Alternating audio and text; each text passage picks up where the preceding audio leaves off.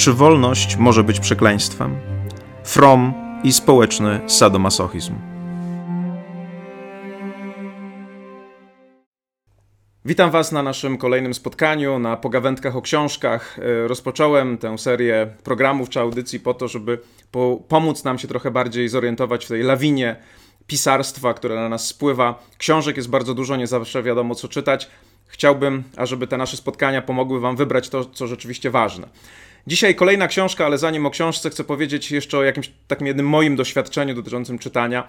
Bardzo często zdarza się tak, że zaczynamy coś czytać. Książkę, jakiś podręcznik i są dwie możliwe reakcje z naszej strony. Pierwsza reakcja jest taka, że idzie nam jak po grudzie nie rozumiemy, nie wiemy z czym to wszystko połączyć, nie wiemy, nie rozjaśnia nam to wcale świata, ale bardziej ten świat nam zaciemnia. Druga sytuacja jest taka, że czytamy i nagle wszystko staje się jaśniejsze. E, sprawy się ze sobą łączą, nasza wcześniejsza wiedza jakby nabiera sensu, staje się elementem większej całości. E, otóż moje doświadczenie jest takie, że kiedy macie pierwszą reakcję, to znaczy taką, że właśnie idzie wam jak po grudzie, nie wiadomo co z czym połączyć, jak to rozumieć, zostawcie tę książkę. Są dwie możliwości. Albo ona jest zła, tak się nieraz zdarza i dlatego miesza wam w głowie, albo wy nie jesteście gotowi na tę książkę, mimo że jest dobra. I w jednym i w drugim przypadku nie za bardzo jest sens ją czytać, bo człowiek po prostu popada tylko we frustrację, myśli po prostu, że jest głupi.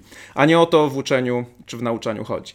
Jeżeli natomiast macie taką sytuację, w której czytacie i świat staje się jaśniejszy, no to oczywiście czytajcie. To jest książka cud. Znaczy, to znaczy, że po pierwsze jest dobra, bo wyjaśnia świat, a po drugie daje, y, jest jakby dostosowana do waszego, do waszego poziomu, w tym sensie do tego, co w danym momencie wiecie. Książka, o której chcę dzisiaj mówić, jest niewątpliwie dobra, kiedy ją zacząłem czytać, świat zaczął mi się układać w jakąś całość. Wydaje mi się, że wynika to także z tego, że nie jest trudna. Znaczy jest napisana w taki sposób, że każdy, kto ma chociażby podstawową wiedzę o tym, jak funkcjonuje świat, społeczeństwo, jest w stanie z niej coś wynieść. Jest to dla mnie książka bardzo ważna, książka ważna dla wielu osób. Mówię o książce Erysia Froma Ucieczka od wolności. Dlaczego ta książka jest ważna? Ta książka powstała znowu z doświadczeń, najgorszych doświadczeń XX wieku, przede wszystkim doświadczeń nazizmu. E, Fromm chciał zrozumieć to, co stało się w latach 30. w Niemczech, nie dlatego, że był historykiem, był psychologiem i socjologiem, chciał zrozumieć, jak to jest z tym autorytaryzmem, jak to jest z tym totalitaryzmem. Po raz kolejny z jego mądrości płynie dla nas taki oto wniosek, że faszyzm, autorytaryzm to nie jest zjawisko historyczne. To jest zjawisko psychologiczne. Gdzieś w nas jest jakieś ziarno faszyzmu, autorytaryzmu w każdym z nas i może się wydobyć, jeżeli okoliczności temu sprzyjają. I Fromm napisał uniwersalną książkę, która chce wyjaśnić, jak to się dzieje, że normalni, wydawałoby się dobrzy ludzie, nagle stają się źli. Nagle zaczynają popierać kogoś, kto ma zupełnie wariackie pomysły, kto chce zniszczyć świat, a jednak idą za nim. I napisał tę książkę po to, żeby była ona dla nas przestrogą. Tam w tej książce na początku jest taki piękny cytat z innego filozofa, z Dewey'a, który mówi, e, że te problemy, o których tutaj mówimy, to zło, które się w ludziach rodzi, y, te pociągi takie w kierunku, które, w kierunku autorytaryzmu, one toczą się w naszych sercach. My jesteśmy polem bitwy, na którym rozgrywa się ta walka między dobrem i złem. To jest bardzo ważne, żeby pamiętać, że faszyzm, autorytaryzm to nie historia. On może się zdarzyć w każdej chwili. Oczywiście nie będzie drugiego Hitlera, będzie ktoś inny, e, kto wykorzysta pewne procesy psychologiczne i społeczne, o których właśnie Fromm pisze, ażeby zdobyć władzę, później, żeby wprowadzić jednolitość, a być może także później, żeby kogoś zniszczyć. O co chodzi w książce Froma? Ona, można powiedzieć, zaczyna się y, od pewnego paradoksu.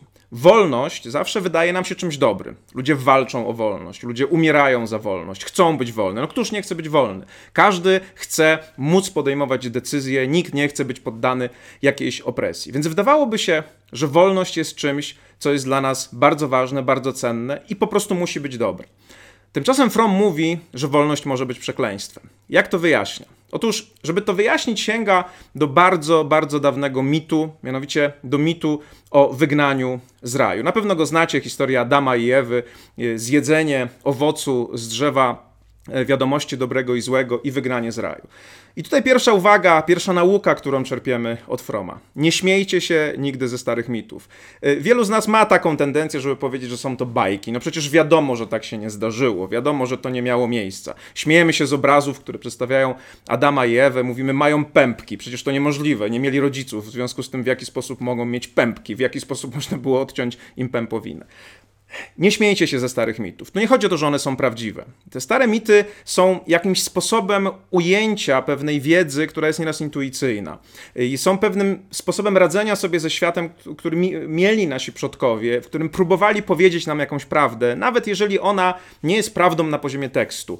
Jest to jakaś prawda o nas. I Fromm mówi, że mit o wygnaniu z raju pozwala nam zrozumieć, dlaczego wolność może być przekleństwem. Ten mit jest zobrazowaniem pewnego przejścia, prawdopodobnie zobrazowaniem pewnego przejścia, którego musiał człowiek dokonać. Kiedyś byliśmy zwierzętami, żyliśmy, byliśmy częścią natury, kierowały nami instynkty, nie mieliśmy w sobie ani pełnej świadomości, nie mieliśmy w sobie moralności, byliśmy jak zwierzęta. Zwierzęta nie mają moralności, zwierzęta nie mogą być niemoralne. Kiedy lew zabija antylopę, nie powiemy, że to jest coś złego, dlatego że on po pierwsze nie ma możliwości podejmowania samodzielnej decyzji, po drugie to jest w jego naturze, on działa w oparciu o pewne instynkty. I myśmy też kiedyś jako zwierzęta żyli w świecie pełnym instynktów. Ale musiał nastąpić taki moment, w którym rozrost naszego mózgu, siła naszego umysłu dała nam świadomość. Na przykład zrozumieliśmy, że możemy zadawać cierpienie, że jeżeli ktoś nam zadaje cierpienie, to my możemy zadać cierpienie komuś innemu. Zrozumieliśmy, że możemy kierować naszym postępowaniem, że nasza świadomość,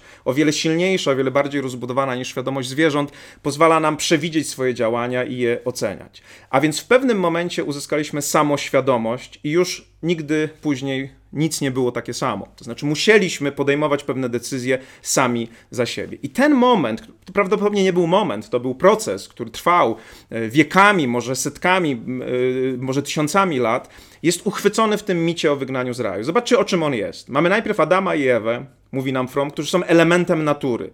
Są elementem tego świata, są częścią tego świata, nie wiedzą, co jest dobre, a co jest złe. Bóg zakazuje im zrywać owoc z drzewa dobrego i złego, z drzewa poznania dobrego i złego. To nie było jabłko, to, był, to, to jest jakiś symbol osiągnięcia pewnej wiedzy na temat tego, co jest dobre, a co jest złe. Ale oni się sprzeniewierzyli, oni to zrobili, uzyskali tę świadomość. To uzyskanie świadomości jest w Biblii nazwane grzechem, ale From mówi, to oznacza, że stało się coś z nami, co być może wcale nie zaczęło nam przynosić szczęścia. Bo kiedy lew goni antylopę i ją zabija, nie ma poczucia winy, nie ma poczucia, że źle wybrał.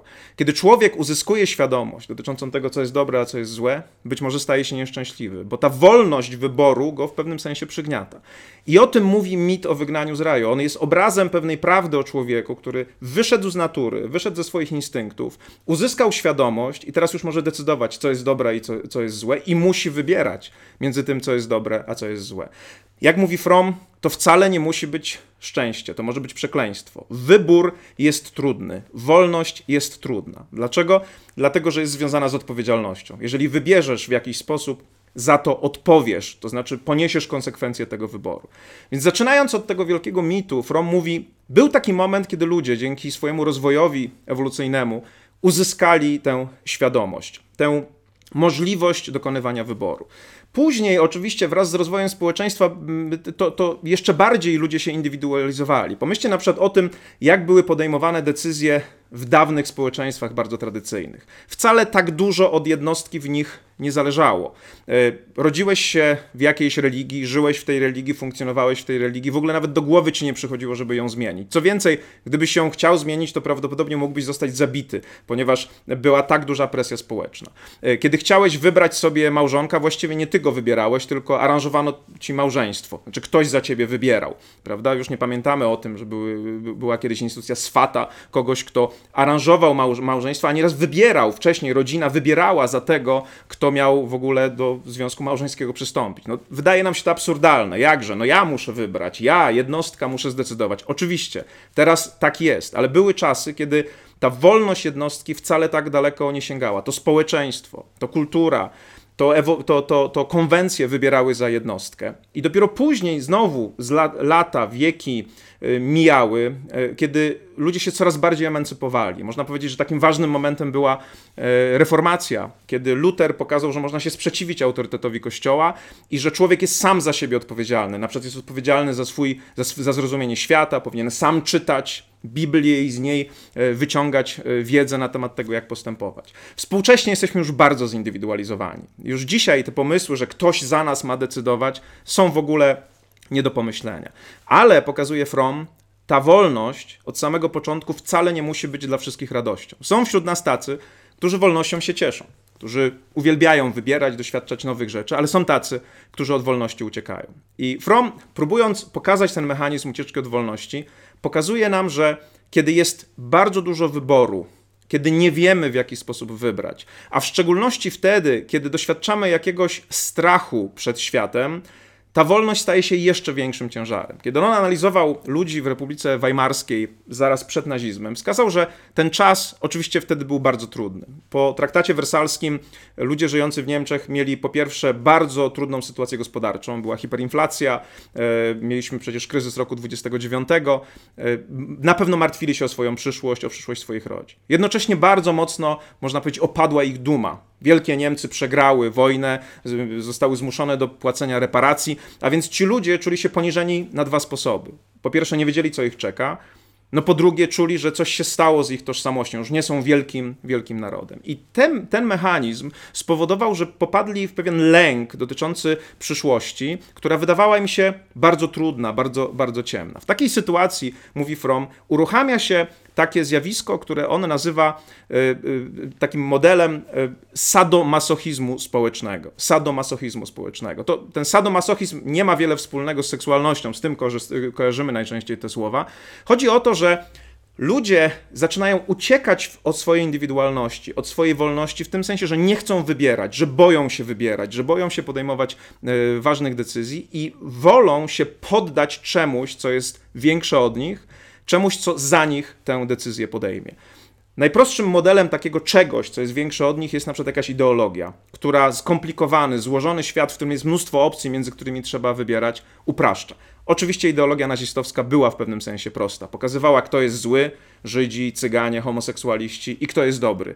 Aryjczycy, ludzie, Niemcy, y, którzy powinni mieć więcej przestrzeni życiowej. Ona tłumaczyła y, świat także w taki sposób, że na przykład tłumaczyła, dlaczego Niemcy przegrały wojnę, bo Żydzi są za to odpowiedzialni. Ta prosta ideologia nagle spowodowała, że ci ludzie zaczęli się lepiej czuć w tym złożonym świecie.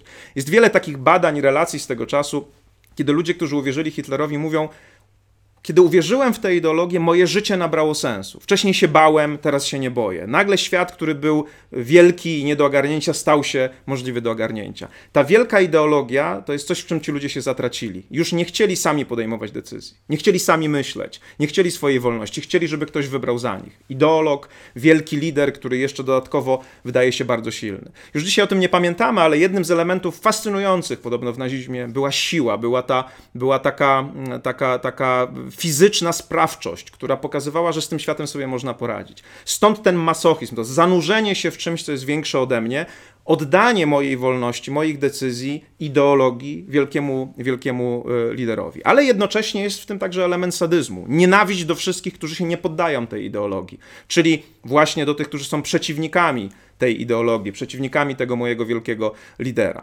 ten mechanizm zanurzenia się w tym, w tym czymś wielkim, on, on nie jest tylko znowu historyczny. My także mamy takie y, poczucia czy odczucia jako ludzie, którzy przecież są zupełnie niezwiązani ani z myśleniem faszystowskim czy autorytarnym, kiedy czujemy, że nagle coś, sta, coś większego od nas staje się dla nas ważne, kiedy stajemy się częścią wielkiej, większej całości.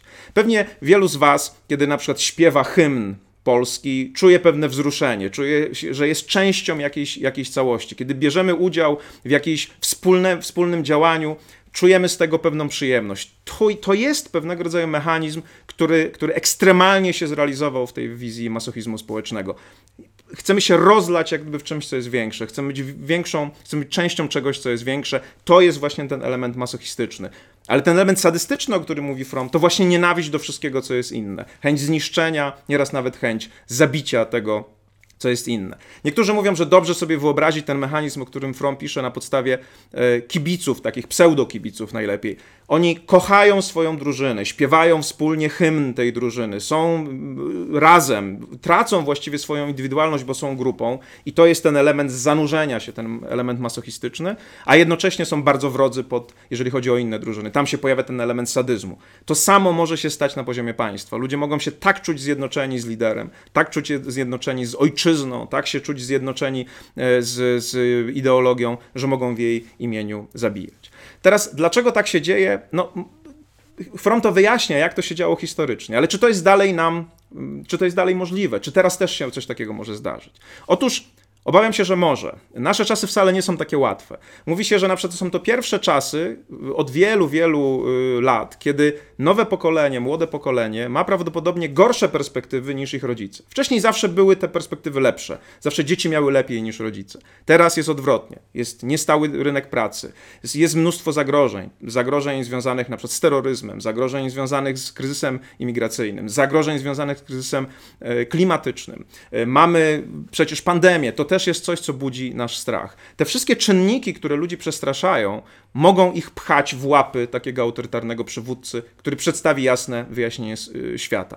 To jest mechanizm ucieczki od wolności, o którym mówi Fromm. To jest ten, właśnie ten mechanizm, w którym ludzie przestają indywidualnie myśleć, przestają dokonywać wyborów, wolą, się poddać jak gdyby sposobowi myślenia, który jest większy od nich, potężniejszy, który jest właśnie takim procesem e, zlania się jak gdyby i oddania swojej samoświadomości jakiejś ideologii. To, to oczywiście jest złe, to zaślepia, ale Fromm nas uczy, że ten mechanizm ucieczki od wolności zdarza się zawsze wtedy, kiedy ludzie się boją, kiedy e, liczba opcji rośnie.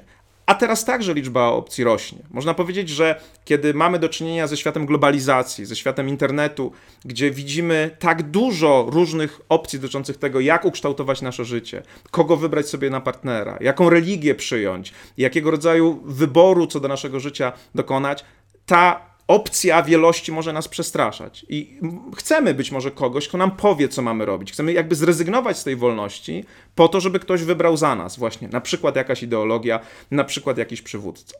Przed tym trzeba się bronić.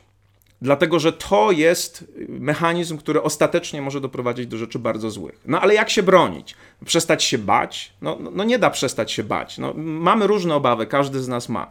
Wydaje się jednak, że w społeczeństwie można budować pewne elementy przeciwdziałające ucieczce od wolności. No przede wszystkim oczywiście trzeba dbać o to, żeby ludzie nie musieli być przerażeni przyszłością i nie musieli być przerażeni e, jakby obowiązkami swoimi, czy, czy, czy, czy temu, co, co może im się e, przydarzyć. Jak to zrobić? No, trzeba dbać o to, ażeby ekonomia funkcjonowała właściwie, trzeba dbać o to, ażeby ludzie żyli na jakimś poziomie godności. Jeżeli kryzys, przychodzi kryzys ekonomiczny, to jest jasne, że to stanowi bardzo dobre podłoże do ucieczki e, od wolności. Więc trzeba po prostu dbać o to, ażeby ludzie żyli w społeczeństwie, które w miarę możliwości zapewnia im godne życie. Ale można sobie wyobrazić jeszcze inne sposoby przy, przeciwdziałania ucieczce od wolności. Na przykład trzeba uczyć nasze dzieci dokonywania wyborów, tego, że wybór jest naturalną sprawą e, i że e, zawsze trzeba mieć odwagę po pierwsze wybrać, po drugie drugie ponieść konsekwencje tego wyboru. Y, część z nas, rodziców, uprawia takie helikopterowe rodzicielstwo. Chcemy wybierać za nasze dzieci, chcemy podejmować wszystkie decyzje. To powoduje, że przygotowujemy materiał na kogoś, kto będzie uciekał od wolności. Ktoś, kto nigdy nie wybierał, będzie się bał zawsze wybierać, kiedy zostanie sam, więc będzie chciał słuchać kogoś, kto mu powie, jak ma wybierać. Y, więc także w wychowaniu musimy myśleć o tym, że ta wolność nieraz może być przekleństwem i trzeba ją oswajać. Trzeba naszym dzieciom dawać szansę podejmowania różnego rodzaju właśnie takich decyzji, które im pozwolą zrozumieć, że właśnie czym jest wybór, dlaczego trzeba go dokonywać i jakie są jego konsekwencje. Na poziomie społecznym ważne jest także pamiętanie o pewnych takich rytuałach, które mogą dać ludziom poczucie wspólnoty. Przypomnijcie sobie te wielkie marsze nazistowskie z pochodniami, z wielkimi sztandarami. Ludzie to kochali, ludzie chcieli brać udział w tym byciu razem, w śpiewaniu, w takim właśnie ciągłym śpiewaniu hymnu. Społeczeństwa liberalne często zapominają o tym, że ludzie chcą się poczuć wspólnotą, chcą wspólnie o coś odśpiewać, chcą mieć jakiś cel, jakiś plan, który mogą wspólnie realizować. Można powiedzieć, że Polska miała oczywiście takie plany. Już kiedyś mówiłem o tym, że po wyjściu z komunizmu takim planem było wejście do NATO, przyłączenie się do Unii Europejskiej. Później także Euro 2012 było czymś, co nas łączyło. To było coś, co wspólnie chcieliśmy zorganizować, chcieliśmy być dumni z tego, kiedy nam się udawało, kiedy udało się zbudować autostradę. Pamiętam, że ktoś pojechał ze skrzynką piwa do tych ludzi, którzy budowali tę autostradę. Chcemy się cieszyć ze wspólnych sukcesów. Jeżeli zapominamy o tym, że te rytuały są potrzebne, no to może ktoś przyjść, kto te rytuały zaproponuje. Wielu z nas potępiało tak zwane miesięcznice smoleńskie. To były takie rytuały, które ludziom pozwalały się czuć wspólnie w obliczu pewnej tragedii. E, rytuały religijne dają poczucie wspólnoty. Także wielu z nas je lekceważy, A to błąd, dlatego że jeżeli nawet sami nie bierzecie w nich udziału, musicie zrozumieć, że dla niektórych ludzi one są ważne, żeby czuć się elementem e, wspólnoty. Coś, co można by było nazwać patriotyzmem konstytucyjnym, świętowanie pewnych świąt ważnych dla historii Polski, to jest też pewien element, który pozwala ludziom poczuć się wspólnie. Jeżeli jest to robione mądrze, jeżeli jest to właśnie robione w ramach patriotyzmu, a nie nacjonalizmu, to ma sens i od tego nie powinniśmy uciekać. Są ludzie, którzy bardzo potrzebują tej wspólnoty, tego, tego, tego jakby rozpłynięcia się w czymś, co, co jest większe od nich. Społeczeństwo i państwo musi zapewnić im takie rytuały, bo jeżeli nie, to przyjdzie ktoś, kto zapewni im rytuały, których na pewno nie chcielibyśmy oglądać. Musimy rozumieć ten proces. Nie każdy jest otwarty na wolność, nie każdy może dokonywać wyborów, które właśnie mają charakter wolnościowy. Są ludzie, którzy się wolności y, obawiają. My także możemy być takimi ludźmi, jeżeli tylko ten wybór i liczba opcji jest zbyt duża. Podsumowując, Erich Fromm w swojej książce Ucieczka od wolności mówi, że wolność, która wydawałaby się zawsze czymś dobrym, może być przekleństwem. Jeżeli opcji jest zbyt dużo, jeżeli boimy się o naszą przyszłość, jeżeli boimy się wyboru, możemy od wolności uciekać. Dlaczego? E, dlatego, że boimy się konsekwencji tego, co zrobimy. I nieraz chcemy zepchnąć odpowiedzialność za ten wybór na kogoś innego. W wymiarze społecznym polega to na tym, że jeżeli pojawia się przywódca, który ma plan, który ma wizję, to my możemy się poddać mechanizmowi masochizmu społecznego, i rozpłynąć się w tej wizji. Jakby zatracić się, stać się takim ślepym wyznawcą kogoś, kto nam powie, jak żyć, kto nam wytłumaczy świat, y, jakiejś ideologii, która ze złożonego świata zrobi świat y, czarno-biały. Strzeż, strzeżcie, strzeżmy się raczej, może nie strzeżcie, strzeżmy się przed tym, ale jak możemy się strzec? Po pierwsze, musimy rozumieć ten mechanizm. Wolność nie zawsze jest błogosławieństwem. Musimy uczyć nasze dzieci wybierać, ale także musimy zapewnić, żeby w społeczeństwie były bezpieczne rytuały wspólnotowe, tak żeby ludzie mogli się w nich bezpiecznie poczuć, mogli się poczuć częścią szerszej wspólnoty, bez tego elementu sadystycznego. Może być patriotyzm miłości dla swojej ojczyzny, który nie jest patriotyzmem nienawiści dla kogoś innego. Może być patriotyzm, który jest miłością do Polski, a nie jest nienawiścią do Niemiec. Trzeba szukać takich rytuałów wspólnotowych, które tę potrzebę realizują, ale nie kończą się tym, co Fromm nazywa sadyzmem społecznym. I pamiętajcie jeszcze o jednej myśli, którą Fromm przekazał.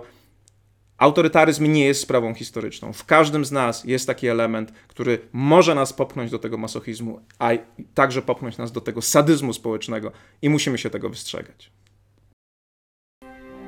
Jeżeli zainteresowały Was tematy, o których mówiłem, zachęcam do tego, ażebyście włączyli się do dyskusji. Zostawcie koniecznie komentarz, przedstawcie swoją opinię. Możecie także zdecydować się na subskrypcję tego kanału. Będzie mi bardzo miło, bo wtedy będziecie mieć łatwiejszy dostęp do kolejnych odcinków. Zachęcam.